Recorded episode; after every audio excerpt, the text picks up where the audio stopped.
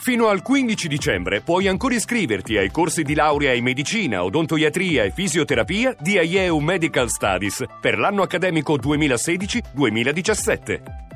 Informati subito all'800 44 44 33 o nei centri studio CEPU.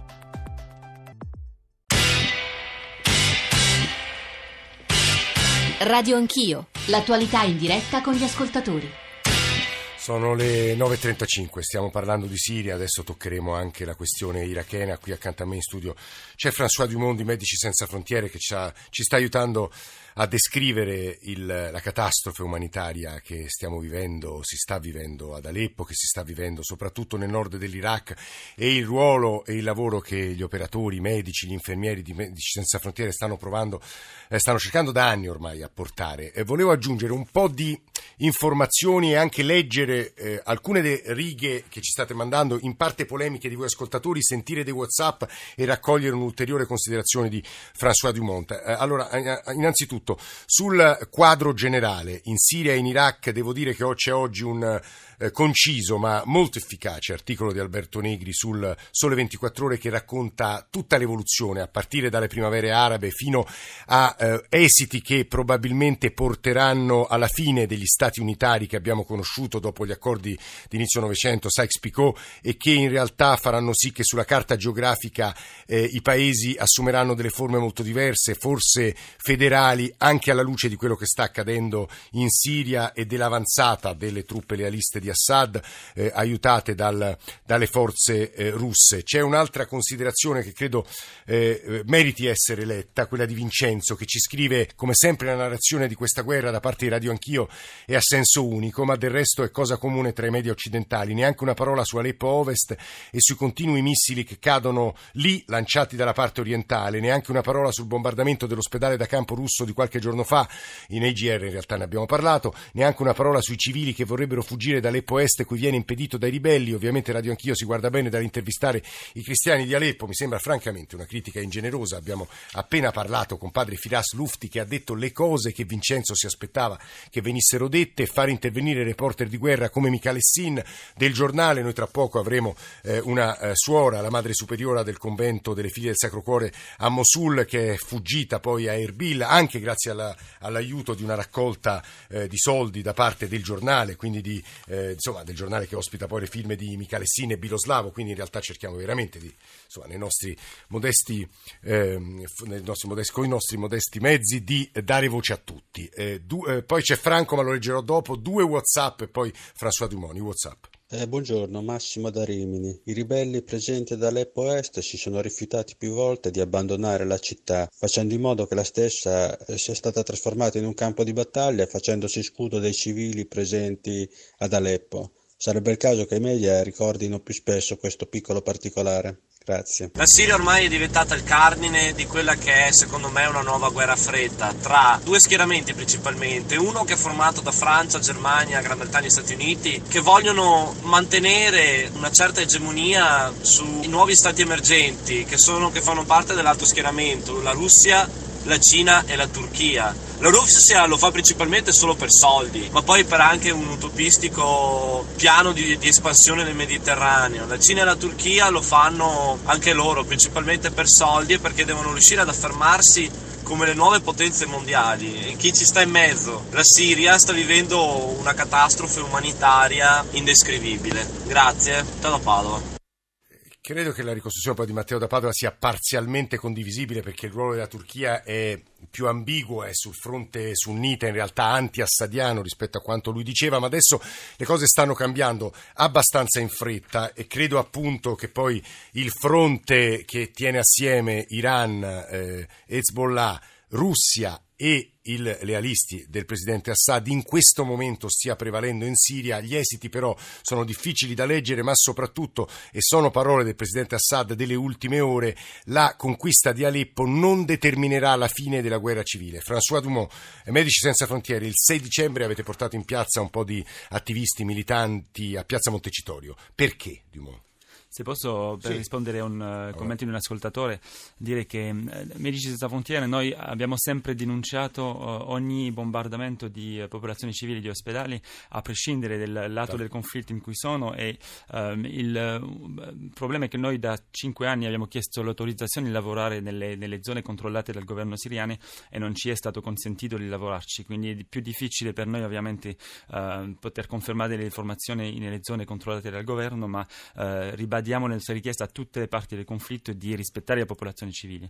È proprio per questo che tre giorni fa a Montecitorio, qui a Roma, abbiamo organizzato una, una mobilitazione perché dopo anni di comunicati stampa, di denunce pubbliche su quello che sta accadendo in Siria, abbiamo deciso di fare un, di fare un passo in più perché eh, non bastava secondo noi. Quindi abbiamo chiesto a altre organizzazioni internazionali, eh, gente comune, popolazione italiana di venire con noi a, a, a raggrupparci, a mobilitarci trovarci eh, eh, in piazza per chiedere semplicemente la fine dei bombardamenti sugli ospedali e sui civili, ma anche per, per chiedere alla popolazione italiana di eh, dimostrare vicinanza, eh, mobilitazione, perché ehm, pensiamo che ora è venuto il momento in cui dobbiamo um, uh, dimostrare questa vicinanza, uh, uh, essere più um, mobilitati su quello che sta accadendo in Siria. È, molto importante che i media di informazione ne parlino, ma è importante che ognuno di noi si, si dimostra il suo interesse e la sua preoccupazione. Decisamente.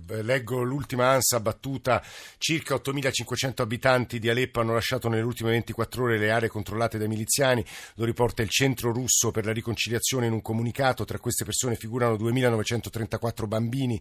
Secondo il centro, inoltre, 14 miliziani hanno deposto le armi e si sono recati nella parte occidentale della città per rendersi alle truppe del governo siriano. In conformità con la decisione del presidente siriano, sono stati amnistiati. In questi mesi, in questi anni, nelle analisi, anche qui nelle nostre trasmissioni a Radio Anch'io, abbiamo spesso, sovente usato l'espressione Sirac a dire la caduta o forse oramai l'invecchiamento delle divisioni su base nazionale, territoriale, quelle nate, lo dicevo, eh, alla fine della dissoluzione dell'impero ottomano, Siria e Iraq, si parla di Sirac perché i confini in parte sono caduti e in questi mesi abbiamo parlato moltissimo di Siria, abbiamo parlato moltissimo e ragionevolmente di Iraq, specie di Iraq del nord, ieri c'è stato un bombardamento a Caim contro lo Stato islamico, eh, come al solito le eh, notizie che sono arrivate sono arrivate arrivate in modo frammentario e contraddittorio, si è parlato di 120 civili morti, il ministro della difesa dell'Iraq in realtà ha detto non c'erano civili, è molto difficile orientarsi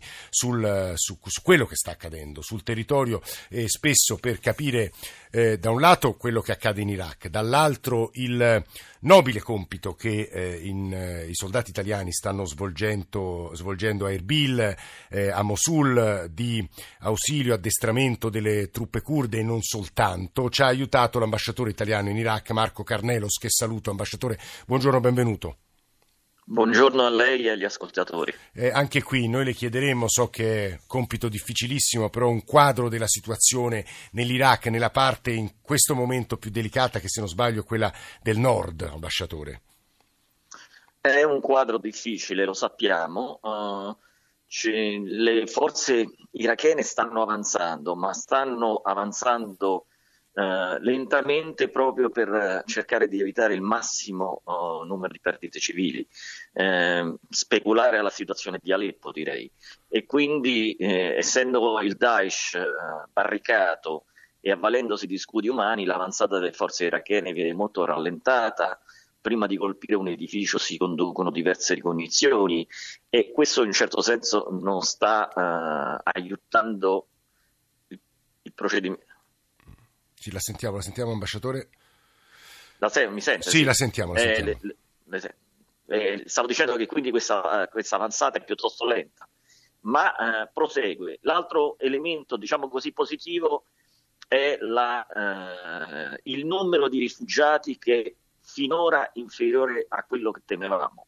Si parlava di centinaia di migliaia di, di sfollati, al momento le cifre parlano di 80.000 persone eh, è anche vero che però parte consistente dei combattimenti deve ancora arrivare perché non siamo ancora arrivati ad uh, Mosul Ovest.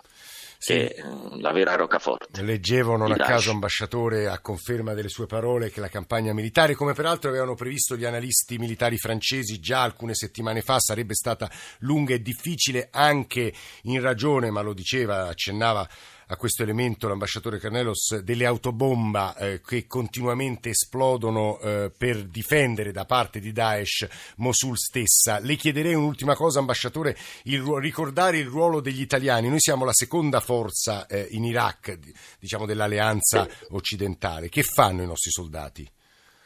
I nostri soldati sono i leader nell'addestramento in Iraq Abbiamo 1300 uomini, 500 di questi sono a presidio del cantiere della diga di Mosul, tutti gli altri uomini dell'esercito e dei carabinieri stanno addestrando le forze irachene, eh, l'esercito, la polizia e i peshmerga kurdi. Complessivamente finora abbiamo addestrato 16.000 uomini eh, tra forze irachene e kurde ed è un risultato straordinario perché l'addestramento è un investimento nel futuro del paese eh, sia l'addestramento militare ma anche quello delle forze di polizia. Ambasciatore Carnelos, nostro ambasciatore in Iraq, grazie per questa testimonianza. Eh, accanto a me François Dumont, Medici Senza Frontiere, che è in Iraq eh, da tanti anni ormai e eh, devo dire che ha cercato di circondare e portare assistenza con strutture operative e unità chirurgiche attorno a Mosul, che è la città di cui stavamo parlando, giusto François? Sì, uh, due strutture, due ospedali da campo con capacità uh, chirurgiche uh, per poter portare assistenza alle, ai feriti che potrebbero arrivare, che arrivano dalla, dalla battaglia di Mosul. Um, noi siamo anche preoccupati perché in Iraq ci sono più di 3 milioni di sfollati già prima de, di queste offensive, quindi siamo molto preoccupati perché questo già ha un impatto molto importante sulla situazione medico-umanitaria Adesso siamo preoccupati perché a Mosul non si può uh, accedere uh, come organizzazione medico-comunitaria, ma anche le persone che potrebbero essere sfollate. Quindi, uh, Ricordiamo, non si può accedere, tra l'altro mentre parliamo di fronte a noi sono accesi gli schermi e c'è un drone che ci sta mostrando Aleppo eh, dall'alto ed è una città spaventosa, distrutta, che rassomiglia fortemente alle città tedesche alla fine della seconda guerra mondiale. François, perdonami che ti ho interrotto, François Dumont, Medici Senza Frontiere. Sì, dicevo che queste strutture che abbiamo eh, ehm, installato eh, qualche chilometro al nord e qualche chilometro al sud di Mosul eh, hanno per compito di eh, portare cure di emergenze, quindi ci sono delle sale emergenze, ma anche degli, eh, delle sale operatorie per eh, portare cure chirurgiche per eventuali feriti legati alla, alla, al conflitto a Mosul. Ma la preoccupazione è anche per le, le milioni di persone che al giorno di oggi sono sfollate in Iraq solo in Iraq, eh, non parlo della Siria, solo in Iraq e questo eh, loro vivono in, condizioni difficilissime. Mm.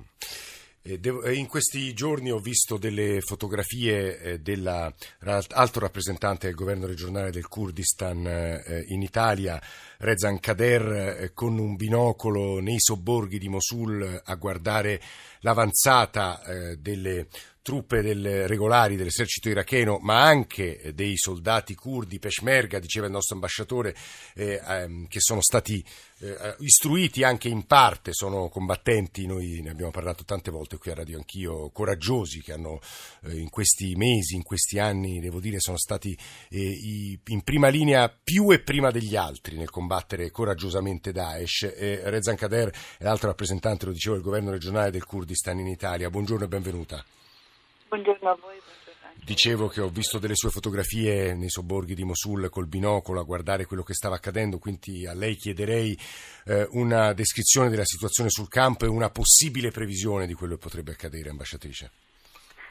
Bene, quelle, quelle foto erano i primi giorni dove noi avevamo liberato la zona diciamo, dei nostri fratelli cristiani, la zona di più o meno della Sahmenova, eh, dei villaggi dei cristiani, quindi Uh, ahimè ero in Kurdistan in quel momento, quindi ho fatto la prima missione di andare a salutare i miei fratelli Peshmerga, ma anche di essere soddisfatta che la zona dove stavano i nostri fratelli cristiani sono stati liberati sotto le mani di Peshmerga. Quindi la prima avanzata, come lo sapete tutti quanti, l'hanno fatta i Peshmerga del Kurdistan e sono andati avanti, dopodiché anche l'esercito dell'Iraq, quindi era sempre eh, in concorso insieme alle alleanze, eh, insieme agli nostri alleati.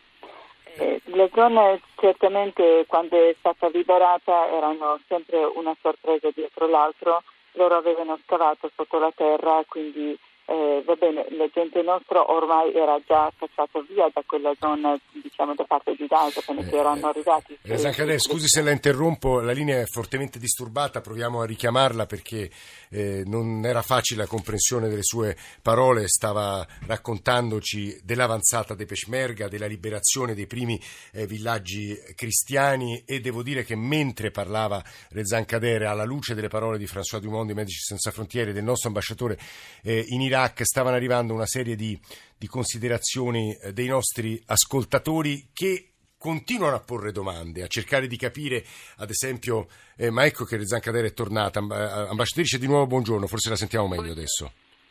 Prego. Così così, ma insomma meglio di prima, continui il suo racconto. Niente, i primi giorni, come le dicevo, siccome che la zona dove stavamo liberando noi era già, eh, purtroppo i nostri fratelli cristiani erano già cacciati fuori di là da parte del Daesh, quindi erano già in salvo la maggioranza di loro eh, in Kurdistan, nel centro di Arbil, eh, come lo sapete tutti quanti voi all'inizio già della rappresaglia contro di loro. Eh, però eh, in quei momenti eh, mi stava al cuore rivedere per la prima persona la nostra zona, la nostra chiesa dove eh, man mano venivano liberati sotto le mani di, di Peshmerga, come dicevo anche con l'accordo insieme agli, eh, agli, alleati ma insieme anche al governo centrale dell'Iraq eh, di Baghdad. Eh, certamente eh, la, la, cosa più soddisfacente era quello di rivedere la nostra zona liberata, però nello stesso momento per la liberazione del resto di Mosul eh, ci sono partecipati anche il governo dell'Iraq, l'esercito dell'Iraq, come che hanno partecipato anche eccellentemente gli alleati eh, bombardando dal cielo. L'unica cosa che, eh, come diceva eh, il nostro caro ambasciatore Carneros, eh, si sono rallentati la cosa perché purtroppo Daesh fa scudo umano eh sì. eh, delle civili che sono nella zona ancora.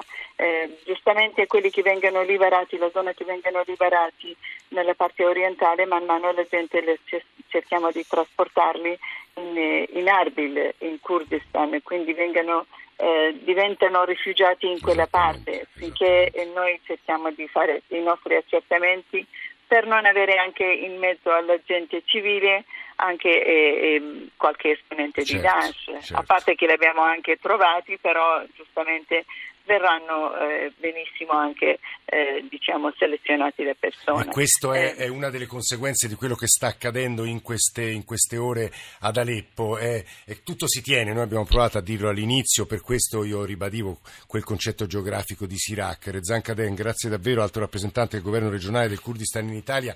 Adesso prima poi di dare l'ultima parola a François Dumont c'è un'altra testimonianza crediamo di grande importanza eh, ed è la testimonianza eh, di Sanaa Hana, madre superiora eh, del convento delle figlie del Sacro Cuore di Mosul, occupato da Daesh, dalle bandiere nere, in questo momento è eh, rifugiata a Erbil, ma può credo raccontarci e del momento in cui Daesh arrivò, occupò le chiese, credo uccise tanti fratelli cristiani, fratelli e sorelle cristiane e eh, adesso il tentativo di eh, riportare, di ricostruire a Erbil delle chiese e un monastero e forse un giorno di ritornare a Mosul. Madre Hana, buongiorno, benvenuta.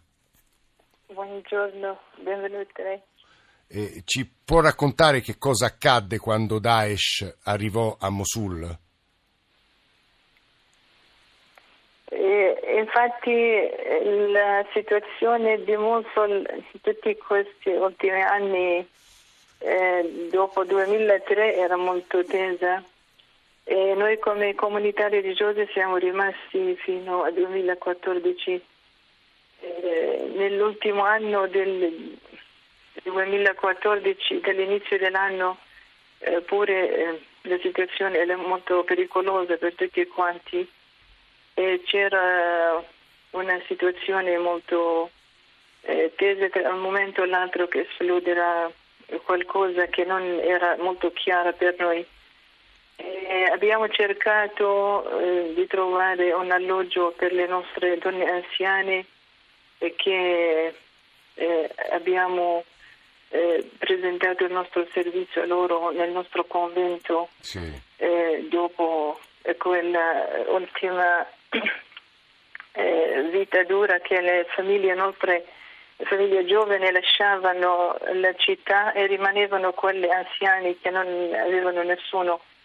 Eppure avevamo ragazzi emarginati nella società irachena eh, che da anni come progetto di Buon Pastore abbiamo eh, pure servito con eh, molto eh, cioè disponibilità e eh, affetto fraterno, ma eh, a quel momento in aprile, prima di, dell'entrata dell'ISIS, che con l'accordo del vescovo li ho portati fuori eh, abbiamo trovato o sistemato un nostro convento vecchio qui a Ville.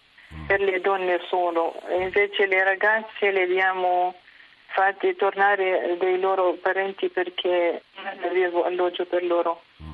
Madre, E le suore nostre, sì. sì, no, che cosa è successo ai cristiani quando eh, ISIS è entrato nell'estate del 2014 a Mosul? Ma eh, quando sono entrati per tutta la popolazione era il, il- il grave eh, la- il pericolo perché la gente eh, in tutta la Mosul c'era un attacco tra l'esercito e quelli terroristi dell'altro lato di Mosul.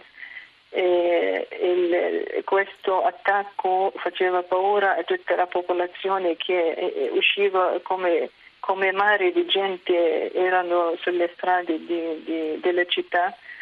Eh, l'esercito a quel momento bloccava le frontiere per non farli uscire e sono rimasti eh, senza, se- senza una eh, cosa sicura eh, sulle strade per, eh, quasi per cin- cinque giorni.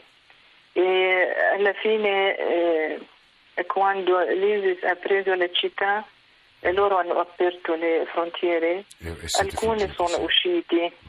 Sì, alcuni sono riusciti perché l'esercito è ritirato Sì. E nostre suore sono rimaste sotto l'attacco questo eh, da giovedì fino a lunedì Uh-huh. eh, perché da noi c'era un, un campo eh, molto Ma que- importante. quelle del suore sono ancora lì vive, madre? Sì, sono vive ma sono uscite, cioè dopo eh, Sono riuscite a miracolo che Sono riuscite a scappare. sono e tra l'altro io aggiungo solo una, una Mm. considerazione alle parole Sì, di madre Sana sì. Hana che in questo momento è, è a Erbil in un monastero e si sta appunto la Fondazione Pontificia Aiuto della Chiesa col giornale e gli occhi della guerra sta raccogliendo dei fondi proprio per costruire una nuova chiesa a Erbil e un giorno sperare di tornare a Mosul. Ultima parola, ringraziamo davvero molto madre Sana Hana, eh, François Dumont, Medici Senza Frontiere, tutti questi racconti poi è anche molto difficile eh, cucirli insieme perché sono situazioni molto diverse, anche aree geografiche molto diverse e, per- e- e danno la testimonianza di quanto è difficile il vostro lavoro su quel territorio. François. Sì, davanti a- all'orrore che- di quello che sentiamo, eh, di quello che sta accadendo in Iraq e in Siria, eh, davanti a- anche gli sviluppi politico- politico-militari che- di cui parliamo molto a Mosul o Aleppo, vorremmo ricordare o chiedere che non si dimentichi eh, le popolazioni civili. Certo.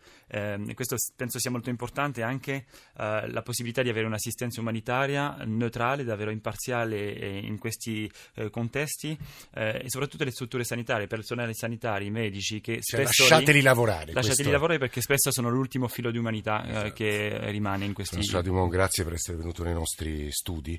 Noi siamo arrivati alla conclusione di questa settimana con Radio Anch'io. In console stamane c'erano Massimo Asciaveo, Luciano Pecorario e Alessandro Rosi e poi la redazione di Radio Anch'io che costruisce questa eh, e tut- insomma, tutte le trasmissioni di Radio Anch'io. Alessandro Forlani, Nicola Amadori, Valeria Volatile, Alberto Agnello, Alessandro Bonicatti, Valentina Galli in regia. C'è Cristian Manfredi adesso, la linea va al giornale radio per le ultime notizie, poi Radio 1 Music Club con John Vignola, poi eh, c'è Ilaria Sotis con La Radio Ne Parla. Grazie davvero per averci ascoltato. Se volete continuare a scriverci o riascoltarci, basta che andiate sul nostro sito, sul nostro profilo per lo streaming o il, o il podcast. Per il resto scriveteci nel fine settimana. Eh, lunedì c'è Radio Anch'io Sport. Grazie a tutti per l'ascolto.